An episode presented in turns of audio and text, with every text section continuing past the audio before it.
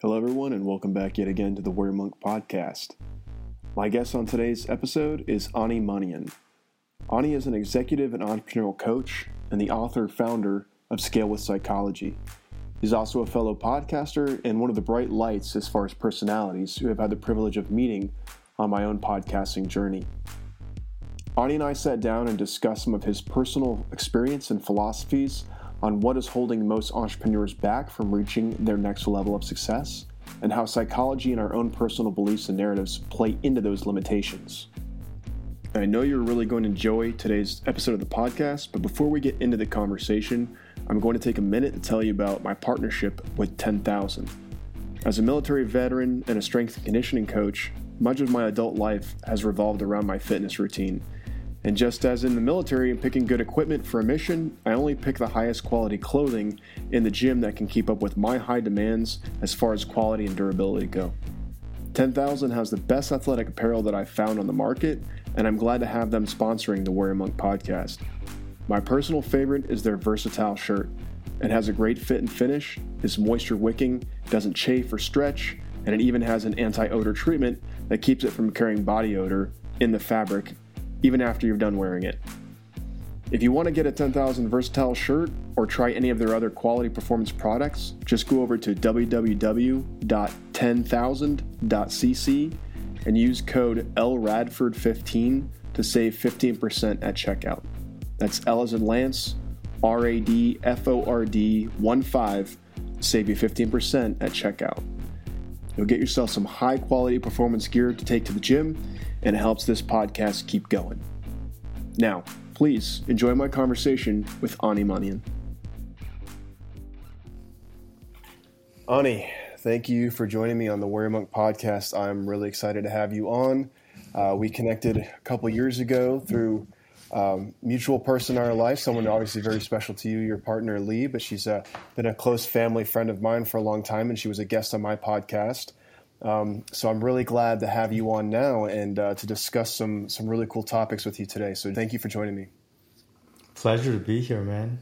Yeah, absolutely. So for anyone who doesn't kind of know a little bit on your background, you really have stepped into the world of um, helping entrepreneurs, helping business people um, kind of take their mindset and take their business to the next level. Um, can you tell me, if you were to kind of like summarize a little bit of, of what you do professionally, how would you how would you put it in words? Yeah, this, so the official tagline is I help uh, entrepreneurs scale their businesses exponentially by optimizing their psychology. And let me explain why that is what I focus on, because for many years, fifteen years, I was architecting the growth of businesses um, in about a dozen different industries through the conventional levers. So business strategy, product strategy, marketing, uh, training sales teams. And what I found was that, and these were all, you know, really well-funded startups.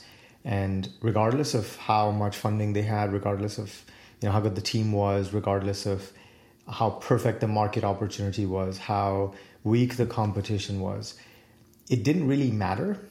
The company's fortunes, the company's ability to actually achieve its potential basically came down to the founder's psychology. Mm. And I saw this over and over and over again. And I saw that a business basically becomes limited by the founder, and particularly the founder's psychology, because their psychology is it's upstream of every single decision that they make. And the results in a business are basically the summation of all the decisions that are made in the business.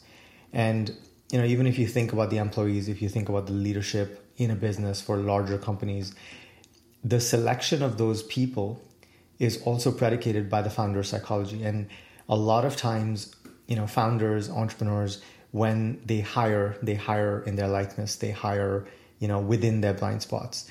And these blind spots basically create all the challenges, all the issues, all the waste, the inefficiencies, and all the ways, um, you know, someone takes a good idea and tries to bring it out to market, tries to build a team around it, and takes a much longer path than necessary. Mm. And uh, so that's why I find that optimizing how someone thinks, the beliefs that someone has, um, what thoughts they operate from, what are their dominant um, emotional and mental states. These things have just an outsized impact on basically everything that the business is able to achieve. Mm, there's a lot to unpack there. Um, and I, I love that you include belief in that, that piece as well, right? Because I think a lot of times people think traditional psychology, and it's, it's very much rooted in, um, you know, the basic Freudian type stuff, or, you know, kind of like cross analysis of, of your behaviors, um, and kind of like who you're interacting with. But I think that belief piece is so key, um, because it, it can kind of put up those limiting barriers. And I want to speak to even my very first experience with you, um, in meeting you in Austin, uh, and having Lee on my podcast. You know, you mentioned to me, you're like, what, well, what do you want to do? You know, and I was at, at the time I was still active duty in the military and kind of trying to uh, set myself up for my transition of what I wanted to do next in life. And I was like, man, I would, I would love the podcast full time and, and, you know, maybe do coaching or stuff like that. And in my mind, I already had that belief that that's like, that's very hard to do. And it's not probably um, like achievable. And you like, you broke it down very quick for me. You're like, look, all you would have to do is this, this, and this.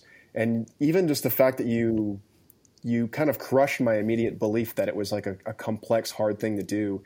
And it made me think. I thought about it for days after that. I was like, man, I guess it's not, it's really not that complicated. I've just had this belief system in my, in my head that doing it would be, would be very, very hard.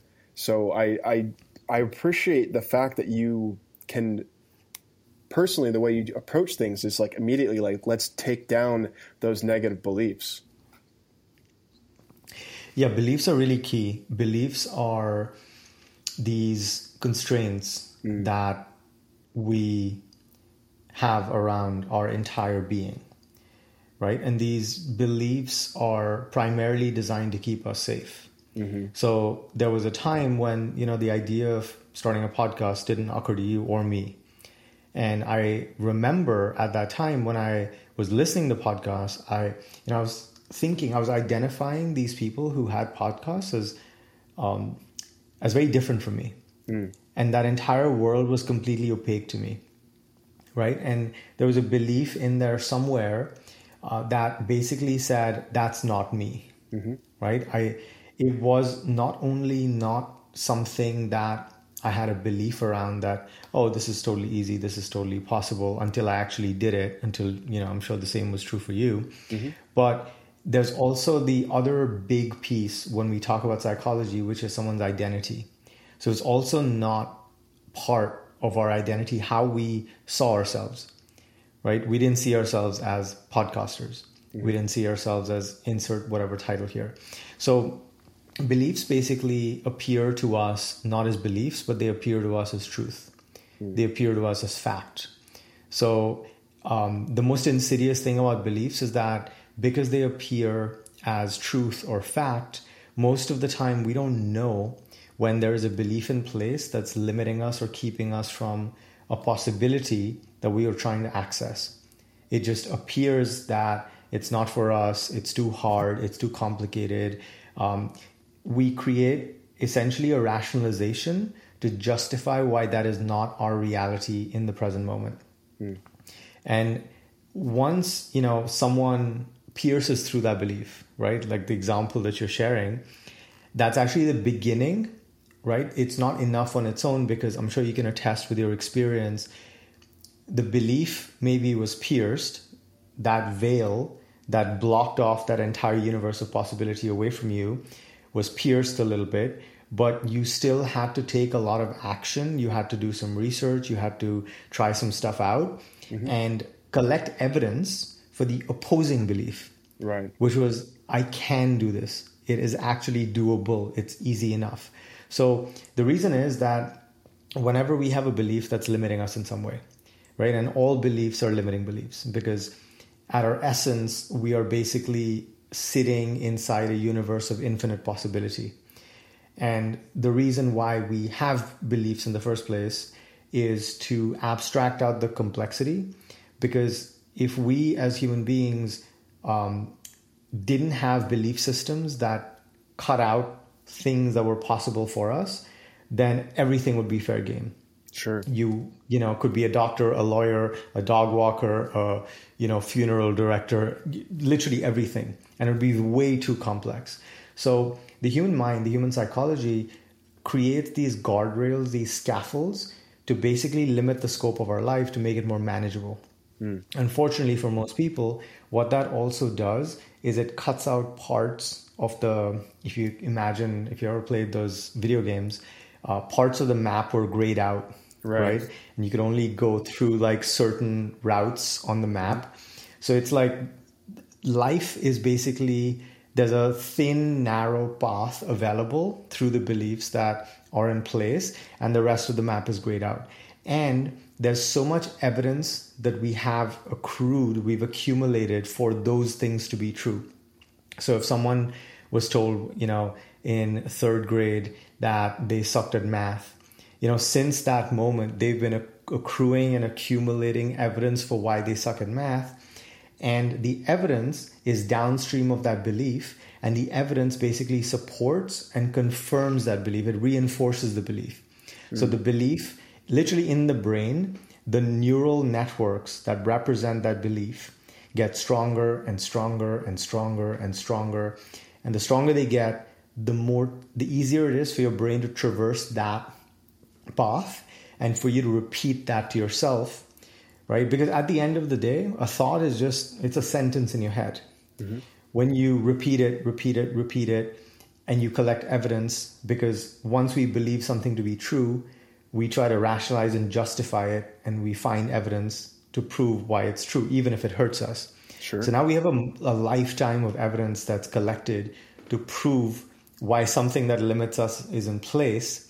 And so even piercing it often for most people is the beginning of the journey, because then we have to actually um, collect enough evidence for the opposite. Mm. We have to collect evidence in the direction of our desire in order to ultimately dismantle that belief completely and create a new belief in place, one that actually gives us what we want.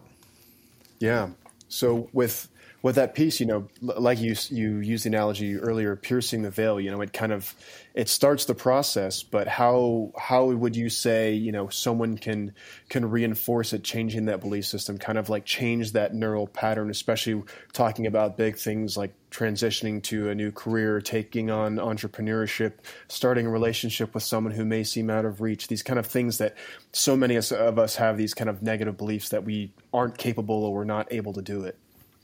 So the beginning of all of this is one thing and one thing only, which is desire. Mm. Desire is the driving point of all human evolution, all human growth. Everything comes from desire. Desire makes the world go round. So in that experience that you shared, you, I saw in you a desire to do something, a desire to be something, a desire to put something out into the world. And at that moment, it was very far away. Mm-hmm. It was not accessible, right? It was out there somewhere. Not mm-hmm. So that's not who I am. That's those other people. Wouldn't it be cool if I could do that? Mm-hmm. Uh, so it was just pure desire. And there's nothing more beautiful than pure desire in someone. It's this um, this connection to a very different or slightly different possibility.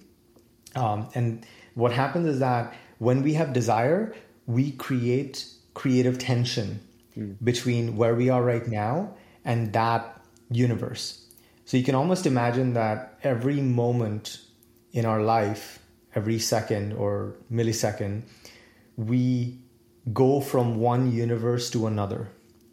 And for most people, these universes are pretty much the same, right? So from one moment to another, they're basically the same person. They have basically the same thoughts. Uh, they have the, pretty much the same beliefs. Their behaviors, their habits are basically the same. You know, they uh, do basically the same things. They feel almost basically the same way. So over the course of their life, it's basically they're repeating the same uh, loop, the same program, mm. which brings us to the second thing. So first we need desire. We need a way to create tension between where we are now and where we want to be. right? And that's a very different universe. And in that universe, things are different. We are different, right? The world is different. Things look very different there. The tension between here and there is essential, right? The tension and the amount of desire we have creates the amount of tension. The distance that that reality is further away from where we are right now creates that tension. So you take a kid who wants, who looks at Michael Jordan and wants up to, grows up to be um, a really famous basketball player. He's been burning with this desire for decades, right? He's been reinforcing this desire and just creating a furnace inside himself, mm-hmm. you know, watching um, these basketball matches and really practicing and tending to that. And that tension is so high that every time we experience tension like that, we have to try and resolve that tension. Mm-hmm. And this is true in everything. So tension seeks resolution. So what happens is that we try to resolve the tension with action. Mm-hmm. Now, this action creates movement or progress towards this possibility, towards this other universe where we actually have fulfilled this desire.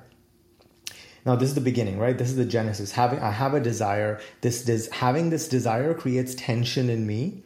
It pulls me, and this could be as simple as I want to quit uh, smoking cigarettes, or I want to get in shape and start working out, or you know, uh, I feel lonely and I want to go out and meet someone and you know, find a partner, uh, or I want to. I, this job sucks. My boss is um, very micromanaging, and I, you know, I want something. I want to do something else, or starting a business, or starting a podcast. Right? Whatever. Everything begins with the desire.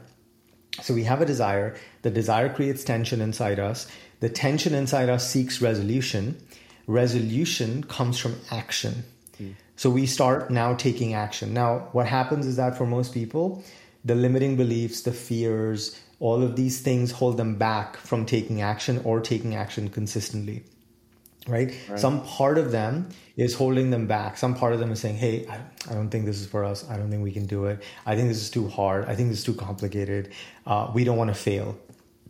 Now, that mechanism is basically the part of us that wants to keep ourselves safe.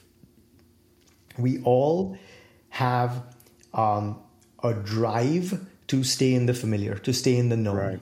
to stay as who we are, right? So there's the counterweight. So there's a part of us that wants to go out there into that reality that we were trying to create. There's another part of us that wants to stay right here. Mm-hmm. I was like, no, I'm not going. I'm not, I don't want to quit the cigarettes. I don't want to start the business. I don't, you know, I, nope, nope, nope. And this part of us is mortally afraid of changing because it wants to stay safe, and safety is found in the comfortable, predictable known, even if in the known, in the status quo, in being, continuing to be who we are, it's, we're suffering. It's painful, right? So you have the stereotypical case of the woman who's in an abusive relationship, but she, you know, leaves and keeps coming back. She leaves and keeps coming back, right? We have this drive to replicate the familiar, even if the familiar is painful. So there's a part of us that wants to create something new. There's a part of us that wants to stay the same. Now, what most people do is they try to outwork the part of us that does not want to go there. Mm. This is classic self-sabotage, right? Someone wants to lose twenty pounds. It's January. They have a big epiphany. They make a decision. They start going to the gym. You know, that willpower, that drive starts waning. And it reaches the level of their internal resistance to changing. And eventually, the internal resistance wins. They sabotage the diet or the efforts to go to the gym, and they're back in the same place. Now, the people who are able to make that change successfully, go from one universe to another, they A, find a way to reduce or completely collapse that internal resistance that keep that keeps them uh, the same by having so much desire that they can overcome it, right? Or they knock out the legs from that table. They allow themselves to feel safe in that new reality. They are able to be really present with themselves. They're able to reparent themselves. because it's usually an older, younger child part of us that mm-hmm. is afraid of change, sure. right? And that, and so this resistance has to be melted for us to step into a new reality. And there's a number of ways to do that. There's a number of ways to make that new reality more familiar. So um, we can visualize, for example, that new reality over and over and over again till it becomes familiar to us and just as familiar as the old reality we're trying to leave behind. We can work with um, the part of us that is afraid of change, and we can dialogue with it. We can be with that part of us, and we can slowly soften that resistance. So the the pullback isn't as strong, and we can sail more smoothly towards what we want. But the const, the thing that is always required is action, because the action that we take towards what we want, it builds our um, our sense of self in terms of who we are. So the identity piece that I was talking about, which is the organizing principle of the human mind, the human psychology, the human psyche, the identity is basically who I think I am, right? So if someone's going from, uh, you know, being someone who smokes a pack a day and they want to quit cigarettes, they're going to have to shift who they see themselves as. They have to become someone who doesn't smoke. And so the way to do that is we have to collect enough evidence to being that kind of person. Mm. So that takes sustained action, right? It takes sustained action, and it takes a commitment to that new reality. And this is often the, the easiest, most sustainable way to make a big change, to create something, you know, extraordinary in life. Because unless we address these core principles of identity, of that internal resistance and self-sabotage, having enough desire, making this unknown, unfamiliar thing that we're trying to create so familiar, so real, um, so accessible that, you know, it feels like switching um, the channel on the T V. You know, it can be very hard, unnecessarily so, to, you know, go from one status quo in life to another in whatever domain it might be. Sure. So what this kind of relates a lot to what I think about with the veteran community is um, this kind of fear of change, right? For so many guys and gals to get out because you've come from this highly structured system.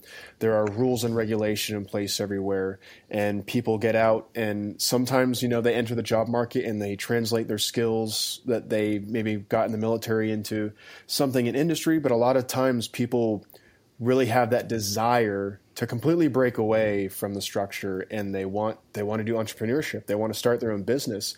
And it's such a polar opposite, because you go from having all the support and the logistics and everything in the in the military, you know, machine with all these cogs, to kind of almost bring, being in free fall.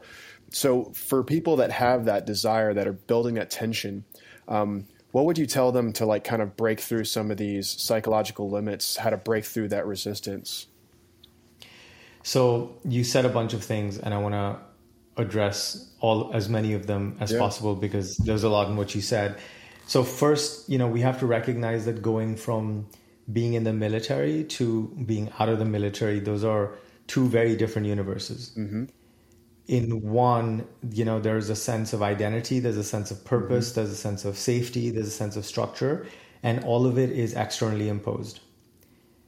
So that, you know, going from that to, as you, the word you use is beautiful, being in free fall, because all of that external accountability, all of that external structure goes away.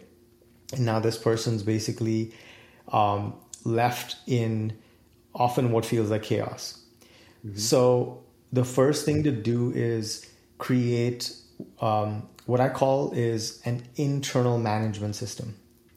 So an internal management system is um, what I call this internal structure that we create um, that's psychological in nature, that allows us to um, regulate ourselves. It allows us to have a basic structure to our being. Mm. So it's as simple as, okay, I, you know, go to bed by ten.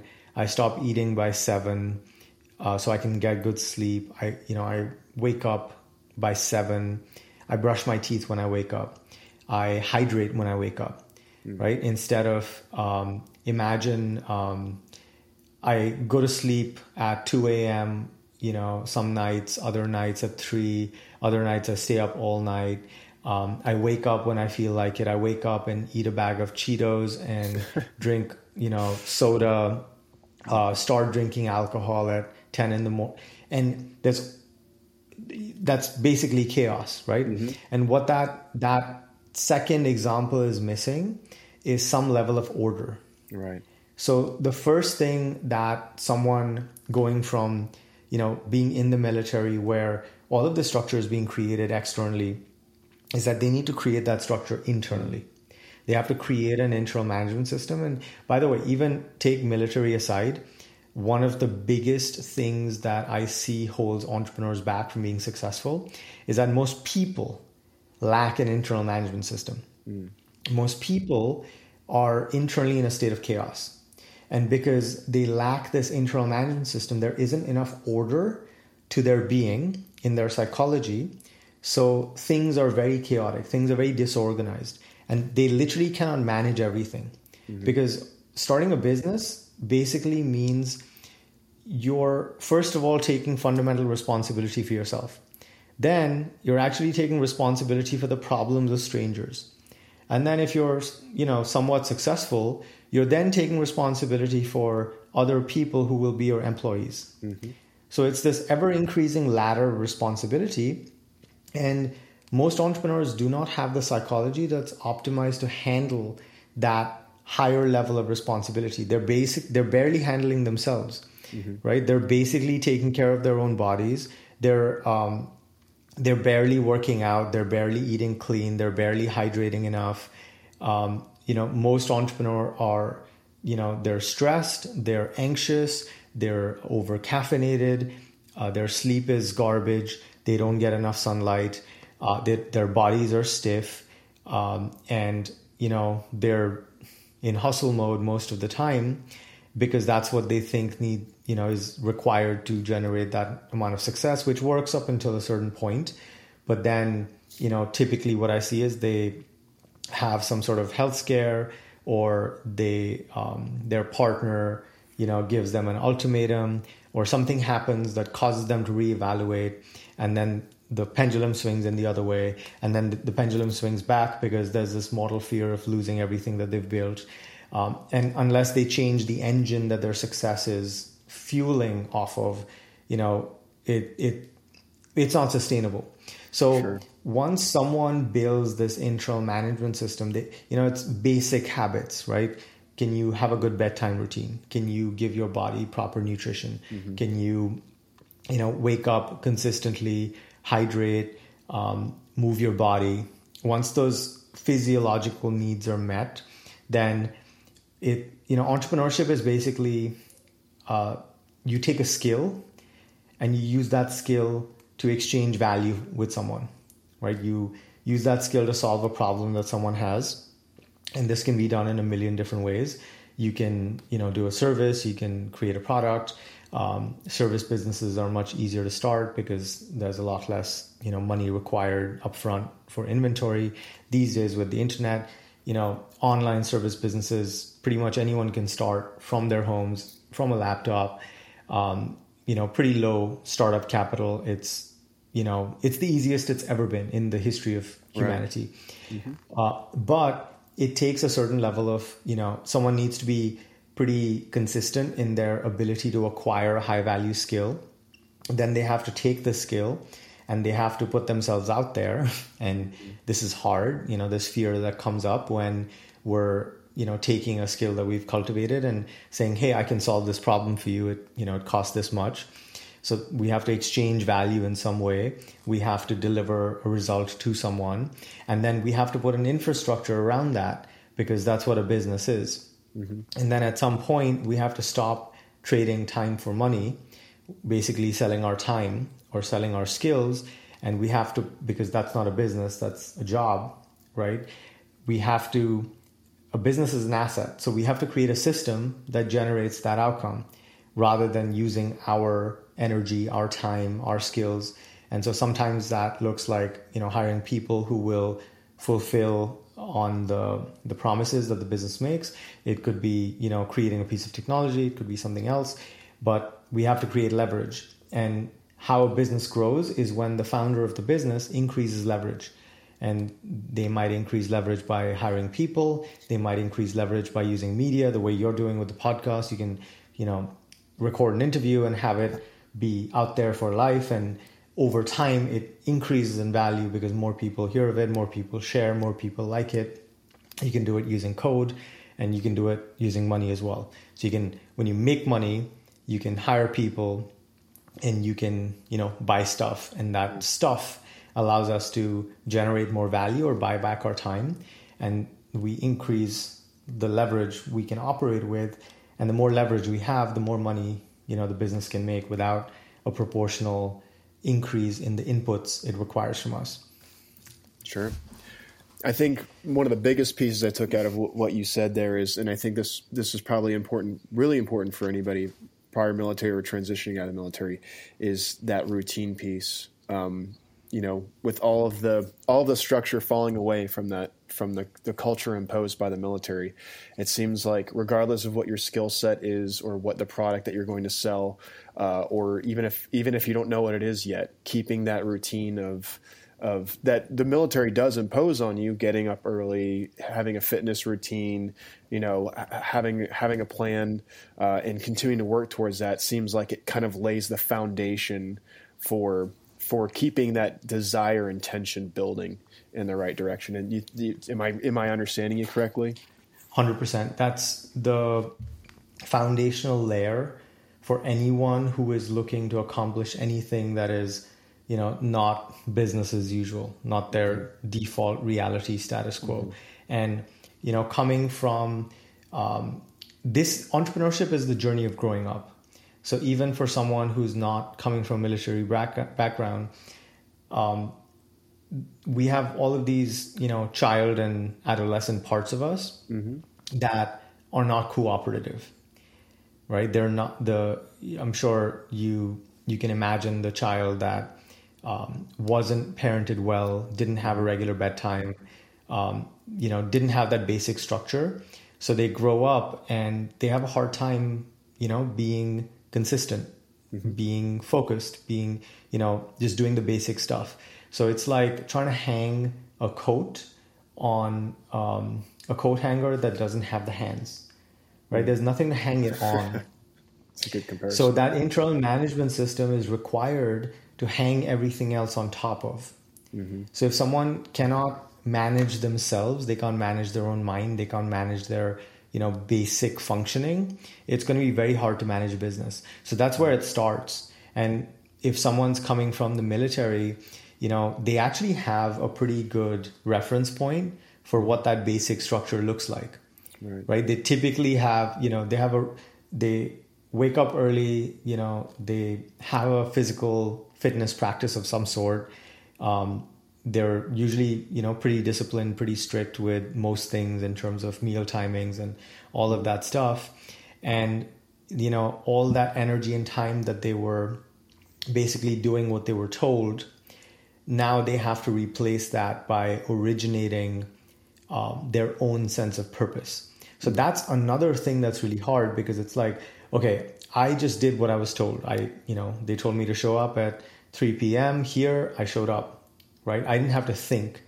The one of the biggest challenges with, you know, going from employee to entrepreneur, let alone, you know, military to entrepreneurship, is that we actually have to think for ourselves. Mm.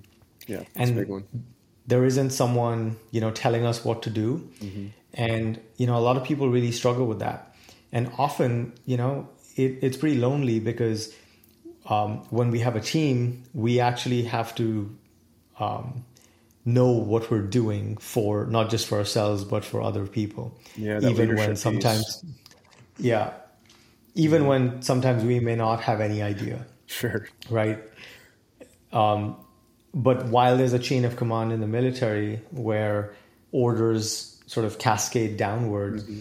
um, with entrepreneurship, sometimes, you know, we don't know what to do next. We don't have a clear sense for, you know, it's step one, step two, step three, because even though, you know, there's a lot of business models where, you know, you can get a a, a coach or a, a program of some sort that says, okay, start an e-commerce business, and here's step one, here's step. In between those steps, you know, there's so much that happens. There's so much that has to happen. There's yeah. so much confusion and uncertainty and chaos. We really have to learn how to think for ourselves. We have to, um, and this is another important piece, we need to know what our values are, mm. right? We need to know what's important to us, because someone might have a value that they want to make as much money as fast as possible. Someone else might have a value that's family first. Mm-hmm. So if we don't know our values, then we cannot make good decisions for us, for ourselves. Sure. So we have to know, we have to understand what our values are, because our values allow us to navigate. It's the compass at sea. Mm-hmm. So we need to know what we value, because that helps us always align to our own deeper interests. And now if we have an internal management system, if we understand what our values are, what trade-offs we're willing to make and not willing to make, what that does is it it compresses and it cuts the scope of decisions we need to make pretty sim- significantly. Mm. Now, not all business model uh, models are up for grabs, right? Most of them aren't going to uh, match our values. They're not aligned. So it shortens the the opportunity set. And when we're able to focus on fewer choices, we right. can actually paradoxically make better decisions. And, you know, entrepreneurship is also about consistently being able to do this, because the, our ability to make decisions is what we get rewarded for as entrepreneurs.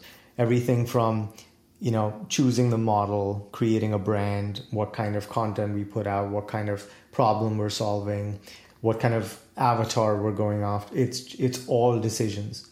So the quality of the decisions will determine the level of results that we get. And, you know, most people are making these choices in terms of what kind of business they want to build without actually knowing what their conscious and unconscious values are, what their actual, you know, core desires are. Uh, what are they willing to trade off? What are they not willing to trade off? And, you know, so the ultimate answer is actually to know, to know ourselves. Knowing ourselves is the ultimate superpower in entrepreneurship, but also in life. So when we know ourselves, we not only know what we want, but we we can have a sense for, you know, the the ways that we get in our own way. You know, someone might say, okay, you know, I have an issue with discipline and consistency, and, you know, maybe um, take choosing a path that requires me to show up every single day for a certain number of hours at the same exact time. You know, that might not be for me. Or if someone is very A D D or A D H D, you know, that level of, you know, machine-like consistency may not be the right choice. They might choose something more creative. So knowing ourselves is the ultimate unfair advantage. Yeah, yeah. Well, that, that leads me to kind of want to step into a little bit, because you've obviously, you've taken a lot of time, you've taken a lot of consideration with how psychology applies to business. And you've uh, you've recently written a book. Uh, so first off, congrats on that, because um, just like just like many other aspects of entrepreneurship now, like you said, it's the best the best time in, in human history to to kind of be able to take advantage of so many things that we have access to, including lowering the limits to publication. But it still doesn't take anything away from the fact that writing a book is extremely challenging. So congratulations. Uh, the the title's called Scale with Psychology, correct? Yes, thank you. Tell, tell me a little about about it, please. Well, I wanted to codify the the steps that I've taken with several hundred entrepreneurs in order to help them scale. And what I saw was that, you know, most entrepreneurs are, they look to grow the business by increasing the inputs into the system. Mm. We can, I take a very system-centric approach to most things, because I see everything as a system. So everything in the universe is basically a system if you are able to look at it in the right way. So you as a human being, you're a biological system. Mm-hmm. And inside you, there's a circulatory system, there's a respiratory system, there's all of these subsystems.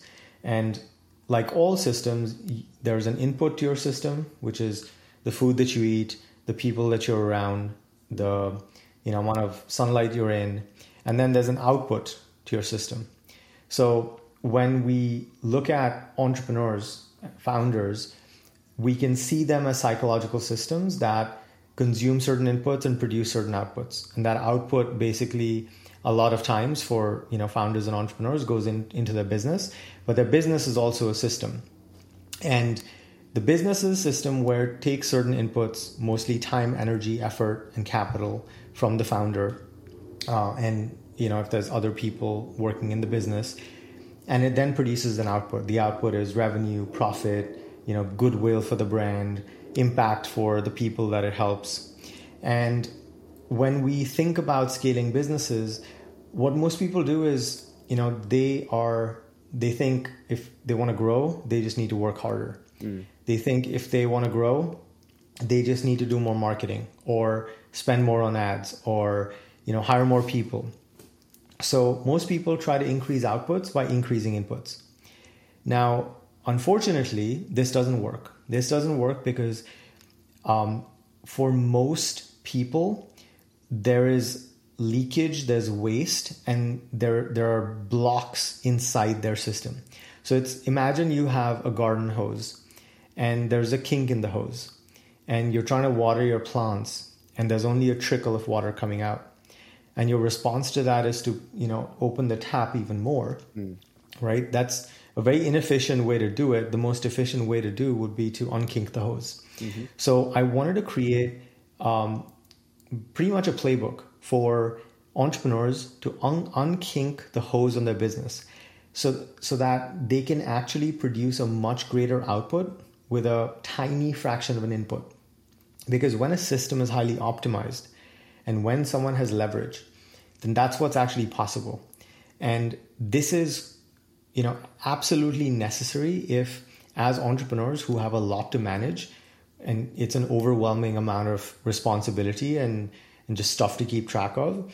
If we want to have our time back, if we want to have freedom, which is why most entrepreneurs start their businesses, if we actually want to enjoy ourselves, our lives, our family and friends, and, you know, if we want business to be sustainable, we we can't, we have to get away from this paradigm of, you know, more is better.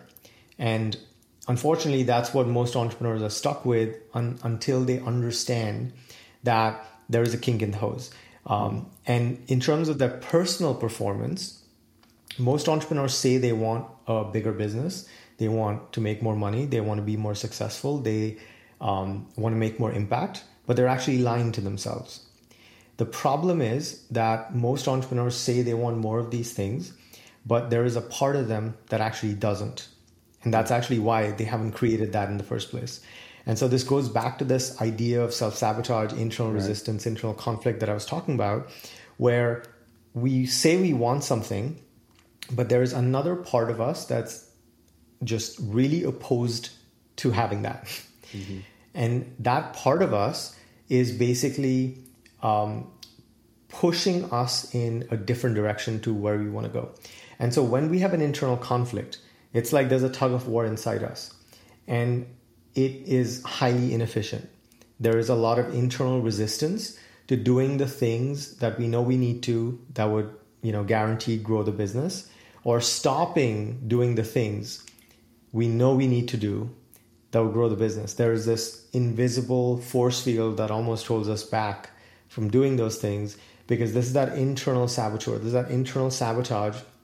And so Um, the analogy that I'll give you is, it's basically like having a really, you know, imagine you have a Ferrari, right? And you're stepping on the gas, but you have a foot on the brake and you have the handbrake pulled, and you're stepping on the gas, you're trying to go, but the car is not really moving at the level that you think it it would move, mm-hmm. right? So most entrepreneurs have, who've reached a certain level, right? Let's say they've, you know, hit two, three, four hundred thousand dollars a year.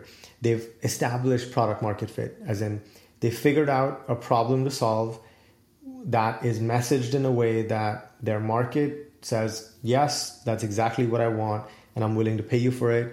They have a track record of success. That they've actually done the hard part at that point. But most entrepreneurs who are at that level, they have their foot on the brake. And unless they can release that the car is not going to perform to its potential. The car is not going to go forward. There's going to be a lot of engine damage that's going to occur. And the reason for that is, you know, going back to what I was saying before, when an entrepreneur does not have a solid internal management system, mm-hmm. the next level of success is going to absolutely crush them. Sure. Because their level of organization, their level of structure, their level of, you know, being able to organize stuff has not exceeded their ambition. We have to be able to, we have, un, I have this quote, unless success feels safe in our system, we will sabotage it and call it fate. It's a spin on an old Carl Jung quote. Um, and the reason is when we're already maxed out and overwhelmed, any more success is going to absolutely destroy us. Mm-hmm. And I see this often with clients where it's going to destroy their health. It's going to destroy their marriage. It's going to destroy their relationship with their kids. And their values are in conflict. Right. Right. Now, the value, the, the there's a different value that's in direct conflict with the business growing. Mm-hmm. So what happens is that the business does not grow. Sure. Right. And they're on top of that, they're really frustrated and they beat themselves up because what's wrong with me? Why can't I grow this business? And I see this all the time. Mm. So the, long story short, the reason why I wrote this book is because most entrepreneurs do not understand the root cause of why their business isn't where they want it to be, why their business isn't growing faster, why they can't scale, or why they're scaling too slow to, for their liking. And once they understand, identify the root cause, then the entire process becomes so much easier. And I actually go over like seven ceilings that they hit along the way to exponential growth that they have to um, address. Because when we don't address these ceilings, it's almost like we hit an upper limit. So we get to a level, we hit an upper limit. And at that point, um, let's say the ceiling is the leadership ceiling. Now, at this point, unless we evolve our ability to lead and manage people, we're not going to grow anymore because we're only going to be able to hire, coach, manage people at a certain level. And to get the business to the next level, I'm going to have to really expand that. Or I might hit a complexity ceiling where the stuff in the business is so complex.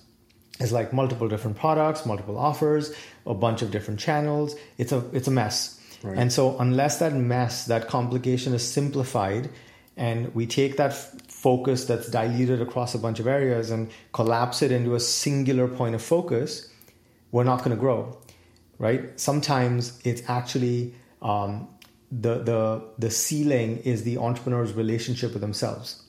They've been pushing themselves so hard. They've been stepping on the gas so hard that they're accruing a lot of wear and tear on their body and they don't have good boundaries. They're working around the clock. They're, you know, not taking care of their, um, their biological system. They're not getting enough sun. They're not getting enough rest and their system's overclocked. So they're anxious. They're um, wired, their body, their nervous system's stuck in a state of fight or flight and they've hit their peak. So unless they address that, unless they really take learn how to take care of themselves and build what I call a trillion dollar relationship with themselves, mm. because another uh, piece here is that most entrepreneurs create get to the f- top of the first mountain of success by beating themselves up, by being critical, because most entrepreneurs are operating from a sense of deficit and having something to prove.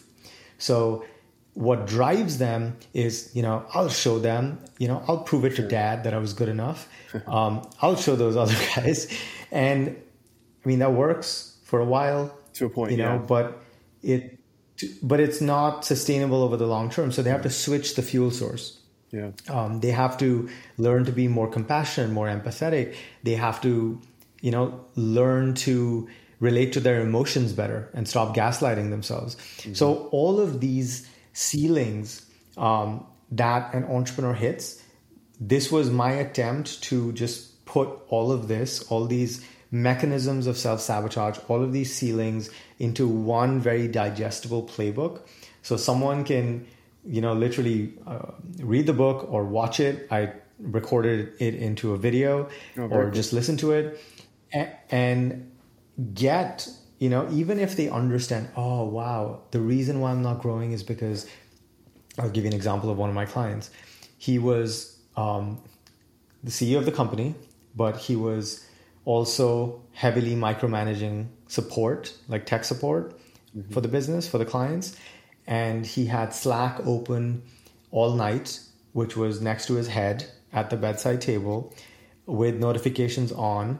And Slack was going on all night, and he would wake up to answer messages, and his wife would keep waking up.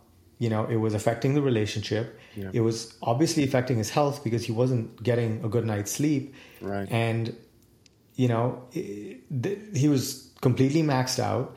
And, you know, when he came to me, he was like, we, you know, our revenue has been flatlined for four months. I feel like I'm failing the company. I'm not a good leader. And he was beating himself up on top of all this. Right. And so, but when he understood that, you know, the business growing anymore would basically mean getting a divorce, because it was putting such a strain on every other aspect of his life, you know, or an unexpected trip to the E R, he understood the architecture that he had created was simply not scalable. So we had to completely re-architect his role in the business, how he related to the business, the level of, you know, urgency and scarcity that he felt, up-leveling sort of what, what he was working on, because a founder should not be working in support.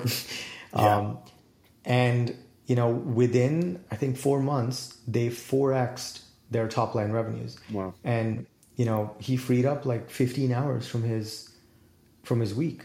Sure. And it's completely changed his relationship with his wife. It's completely changed... I, you know, make every client get an Oura ring to track their sleep, because sleep sure. is, you know, that key in yeah, terms of foundational variable health and performance. Dude, yeah. everything. So, you know, it's what I found is that most entrepreneurs are trying to solve the wrong problem. Right. Right. And, you know, this is my way of helping people on as broad of a scale that I can. And I'm going to keep pushing that envelope by helping them understand what the actual problem is. Because if we're solving the wrong problem, we have no hope of solving the problem. If we yeah. are at least a little more close in, in terms of understanding what the problem actually is, then we can actually do the thinking, and we can figure out the resources we need to solve the problem, you know, overcome the the challenge, resolve the bottleneck, and actually move forward. Absolutely. Man, you've you've got so much experience, Ani, with uh, with what you've done and, and who you've dealt with, and uh, I mean, just, just that alone speaks for itself. You know, somebody's somebody's business turning around, and within the matter of two two one or two quarters, four Xing, you know, what the business is making. I mean, that's that's crazy. But I, I want to ask you, kind of personally, you don't you don't have a traditional background of probably what a lot of people think about. There's no there's not an M B A from from Harvard or Yale or something like that. You've you've had a very unorthodox um, path to where, where you've come professionally. Can you speak a little bit to where to your origins and how you've kind of gotten to where you've gotten? Yeah, it's um, you know it's it's definitely been an unorthodox journey. Um, I I was born in India, in New Delhi, uh, to two people who were very poor and very very stressed. Um, because they were working multiple jobs, you know, trying to make ends meet. And um, in fact, my my mom conceived after a couple of years after I was born, but my dad convinced her to get an abortion because they couldn't afford another child. Mm. And um, which is that's the, it was such a tragic uh, decision to have to make based on you know. Yeah, I only we can't I only found out the, when. Yeah. Right, I only found out after my dad passed away. And it wasn't even my mom who told me, it was my aunt. Um, and it was, you know, it was, I, I mean, I remember growing up and really wanting a sibling because, you know, I'd come back from whatever preschool, uh, when I was four, four years old, and, um, my, both my parents were at work, and, um, I, you know, let myself in, and my mom would have made food, and, uh, I just, you know, hang out and wait for her. And I like missed the shit out of her. So some days I'd drink uh, this fever medication that would make me drowsy just so, you know, time really? would pass. Yeah. Yeah. And, you know, so I, a bunch of stuff happened. It was um, obviously a very um, stressful, intense experience for for my folks. I mean, I think my dad was pretty unprepared to have a child. He was like, fuck, one more thing to be responsible for. Um, and, a lot of um, a lot of men in the world sit in that boat. A lot of, too many, unfortunately. Yeah, and you know, society doesn't really um, provide any resources to mm-hmm. navigate that. Um, and yeah, the, there was a, just a lot of conflict um, in my home, and there was a lot of uncertainty. We would move every six months, um, and there was a lot of chaos, and there was, you know, somewhat of violence as well. And um, when I was, you know, I was, it reached a peak, and I was suicidal between the ages of six and seven. I tried to kill myself multiple times. The last time um, I killed myself, or I didn't, I almost killed myself. Um, I, I guess I killed a part of me yeah. on some level. Um, sure. I had this, um, I had this, this experience of New York, uh, almost as an intelligence being like, oh, you don't have to do that. Just come here. Mm. And I was like, Hmm, okay.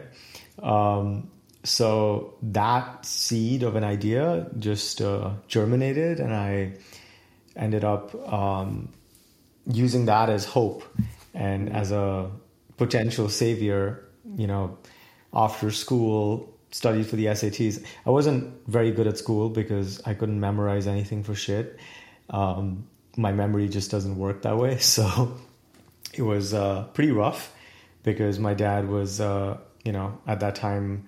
Uh, uh, you know, he would drink a lot, and he would be pretty physically abusive, and uh, it was not fun to, you know, no, to put no. it. Um, and yeah, I didn't, I didn't really feel like I belonged. I didn't really feel like I was wanted. I didn't really feel enough. You know, you can take the, I was depressed. I was, I had attention deficit issues, uh, which is all, you know, an offshoot of childhood trauma. Mm-hmm.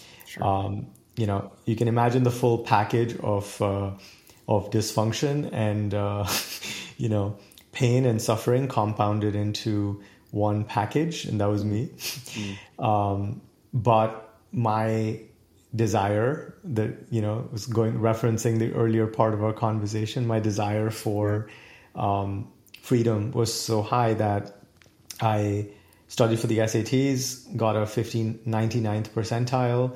Um, had universities fly over to India to interview me.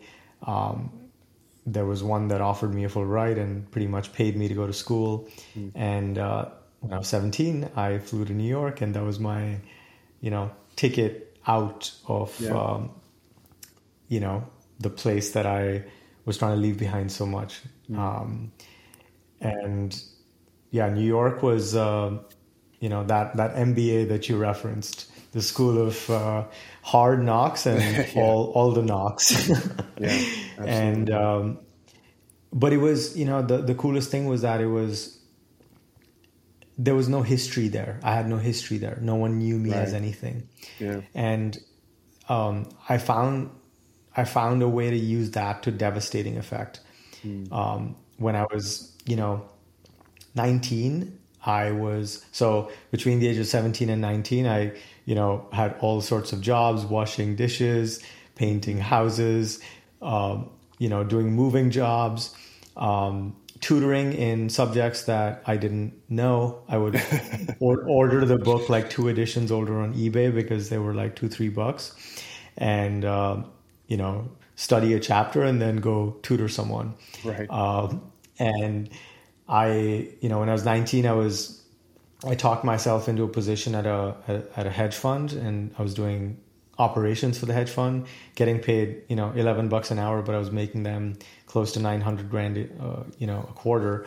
Right. Um, you know, went from that to working on Wall Street to, you know, a tech startup, and it was just a, you know, a series of um, of of moves, all optimizing for. Um, you know, growth, learning, and, you know, some level of financial security.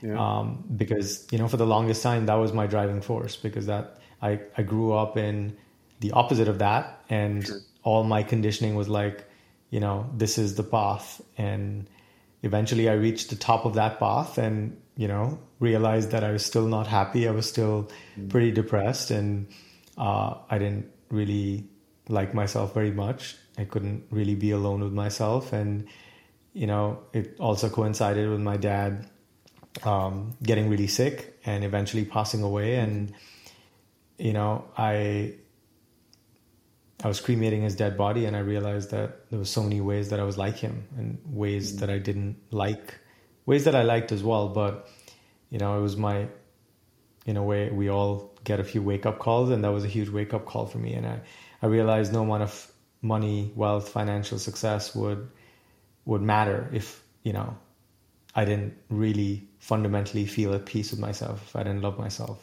Sure. Um, and yeah, that sent me down a, a journey to uh, really know myself. I basically yeah. became a monk, meditated for, you know, six, seven, eight hours a day, just completely disconnected from, you know, everything I was doing, all my social circles. And um, through a series of experiences, w- ended up in a a state of, you know, um, I'm going to call it pseudo-enlightenment because, you know, it, it's a loaded term these days. But right. I was basically living for years in a state of bliss.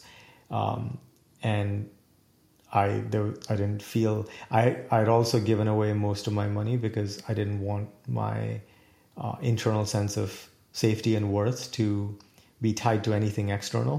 Mm. So, but I was, you know, I, I just was living in this state of bliss, and everything was perfect. And I, I got to the place that I think a lot of people try to get to, yeah. where they're seeking the end of suffering.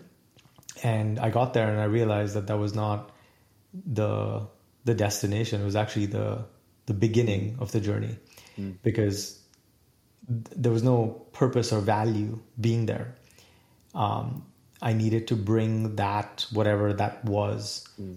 um, to as many people and, and be an ego again. Sure. Because the hard part is not, you know, letting go of the ego. The hard part is not dissolving the ego, transcending the ego.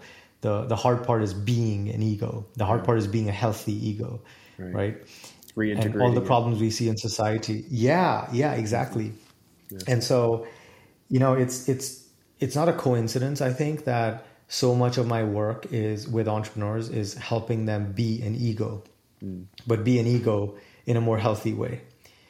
And, you know, resequencing their developmental paths so that all of these parts of themselves that are misaligned, that are driving in opposite directions, they come into a state of harmony, and they can fully be themselves. They can fully actualize themselves. They can actualize their potential, what they're here to do, who they're here to be.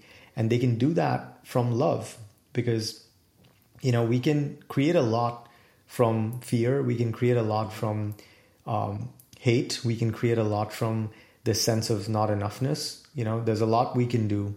And we see that in the world. But the end product doesn't taste the same. Mm. And, you know, I saw my dad, tortured soul, um, you know, really spend his whole life trying to, you know, create financial safety and security, taking care of a lot of people. I mean, he, he was pretty shitty to me um, at times, but, you know, he was extraordinarily generous, and people loved him, right? And um but he he had the savior complex. He wanted to save, you know, everyone. Sure. And that was also a beautiful part of him, um but he didn't really love himself enough, right? He got sick, and, you know, he could have saved his own life with a transplant, but he kept pushing to not, you know, get on the list. And when he died, he was number two on the list. Wow. And, you know, no amount of money makes up for yeah. fundamentally not being comfortable with oneself. Yeah. And I see an epidemic today in society where people just, they're not comfortable with themselves. Mm-hmm. There are parts of them that, you know, they can't stand, they can't, they don't like, they're trying to avoid, there's shame around. And, you know, all of that is an illusion, because we create all of these these barricades between us and this unlimited sense of acceptance and love, because that's what the universe is made of. That's what we're made of.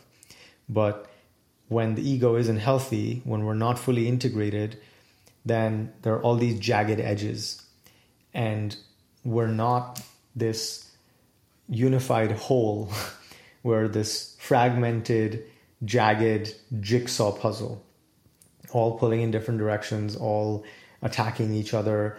And when there is this chaos, this disorder, this lack of internal harmony, that reflects in the rest of our life externally. So it shows up in the relationships, it shows up in our health, it shows up mm-hmm. in the business we start, it shows up in our friendships. It, you know, so this work that I'm, you know, I'll probably spend the rest of my life trying to really understand and define uh, and communicate in one sentence rather than a hour plus long podcast episode.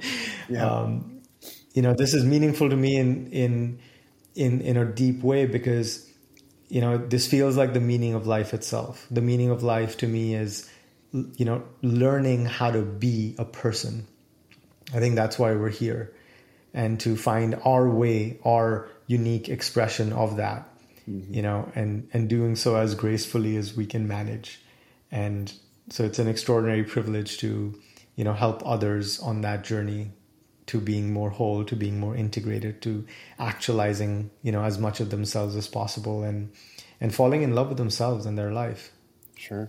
Sure. I love that, man. Thank you so much for sharing too, with, with, where you where you come from, because it it does it does make such an impact on who we become and the challenges that we take on and the things that we the things that we fight internally, right? Like it's it's such a huge part of who makes us who we are, whether whether it's whether it was good memories or not. It's it's uh, it's so integral into into making us who we end up becoming, and in the decisions we decide to to make, whether they're good or bad, whether to change, whether to change or repeat the same cycles, right? Um, I've got to ask you a couple questions too, which is what I like to ask all my guests. And the first one is, who's influencing you right now? And that could be, you know, someone in a personal relationship, uh, someone that you're reading, listening to, something of that nature. So I, um, this is one of my cheat codes. Mm-hmm. I think this day and age, the, the amount of just knowledge mm-hmm. and people's experience that's available via audiobooks, podcasts, YouTube, yeah. um, is just absolutely staggering.